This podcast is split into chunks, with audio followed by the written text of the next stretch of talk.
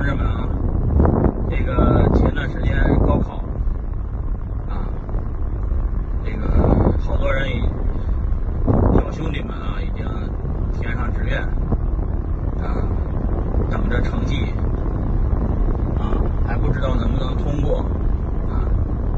这个百万大军，千军万马过独木桥。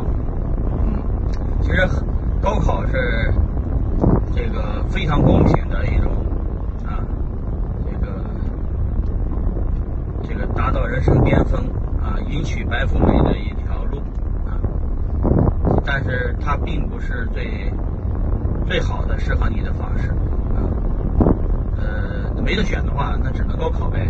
但是有的选的话，其实还是要选一下的。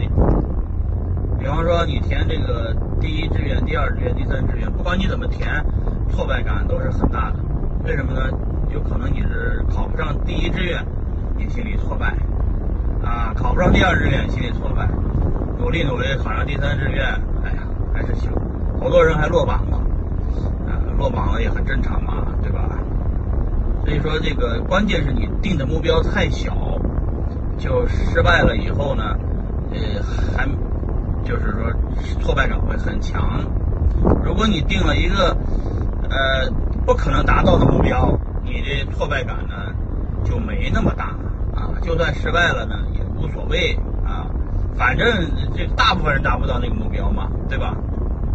所以说要给自己定一个达不到的目标啊。我呢怎么报的这个高考志愿呢？我第一志愿呢就报的是清华大学，第二志愿报的也是清华大学，第三志愿也是报的清华大学。哎，这个怎么为什么这么报呢？因为这目标我根本达不到啊！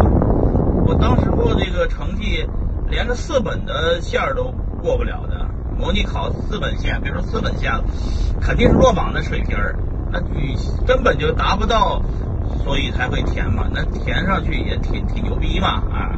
自己心里还美滋滋的，反正落榜了，写个牛逼点儿的吧，清华大学啊，呃，这个。去考试之前也不紧张，为啥不紧张啊？因为别人那个心事太重，老觉得那个考不上就就怎么怎么着了，就完了这辈子就啊还得复读还得怎么地。但我不这么想，我反正是考不上，哈哈哈反正是啥也去不了，是吧？反正就是这个这个这个最坏的打算就是不上了呗，对吧？不上了多好啊，自由了是吧？到时候这个对高考的这种。这个这个这个感觉是自由了啊！终于就跟这这个牢房里面终于放出来那种感觉啊！终于可以自由了。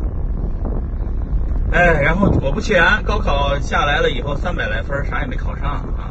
然后不得不踏上了去北京的这个这个这个这个游学之路之旅啊！于是我就混在了清华大学。赵兰院啊，好多人问我清华大学哪个系毕业的，我说赵兰院毕业的。清华大学附近有一个居民区叫赵兰院，我就住在那里啊，就在那里蹭课，蹭了三年半，最后大学也没毕业，就跑到四川认识我媳妇儿，后来就大家都知道了啊。呃，这个这个这个大家这个方法呢，这个确实比较简单啊，就是。定了一个不可能实现的目标，比方说，我定的目标就是我要在这个有生之年啊，呃，这个达到这个啊，这个这个这个这个，比方说这个呃，比尔盖茨的水平啊。定的目标呢，基本上大家心里想了，这这可能吗？不可能嘛，对吧？对，确实不可能，我觉得也不太可能。于是呢。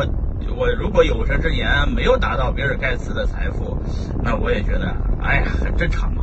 兄弟，我这个 定了一个不可能目达到的目标，呃，在在半路上啊失败了，无所谓啊，这个也差不多半个比尔盖茨 也行啊，十分之一个也行，所以就容易满足，同志们。所以说高考呢，只是你人生的一小步，跨过去就跨过去了，下一步呢还是人生的漫漫长途。常旅啊，这个呃希望你们有机会啊，到美国硅谷来找我啊，玩一玩啊，开阔一下思路，不一定只是上大学一条路嘛。如果落榜了，啊，请你联系我，拜拜。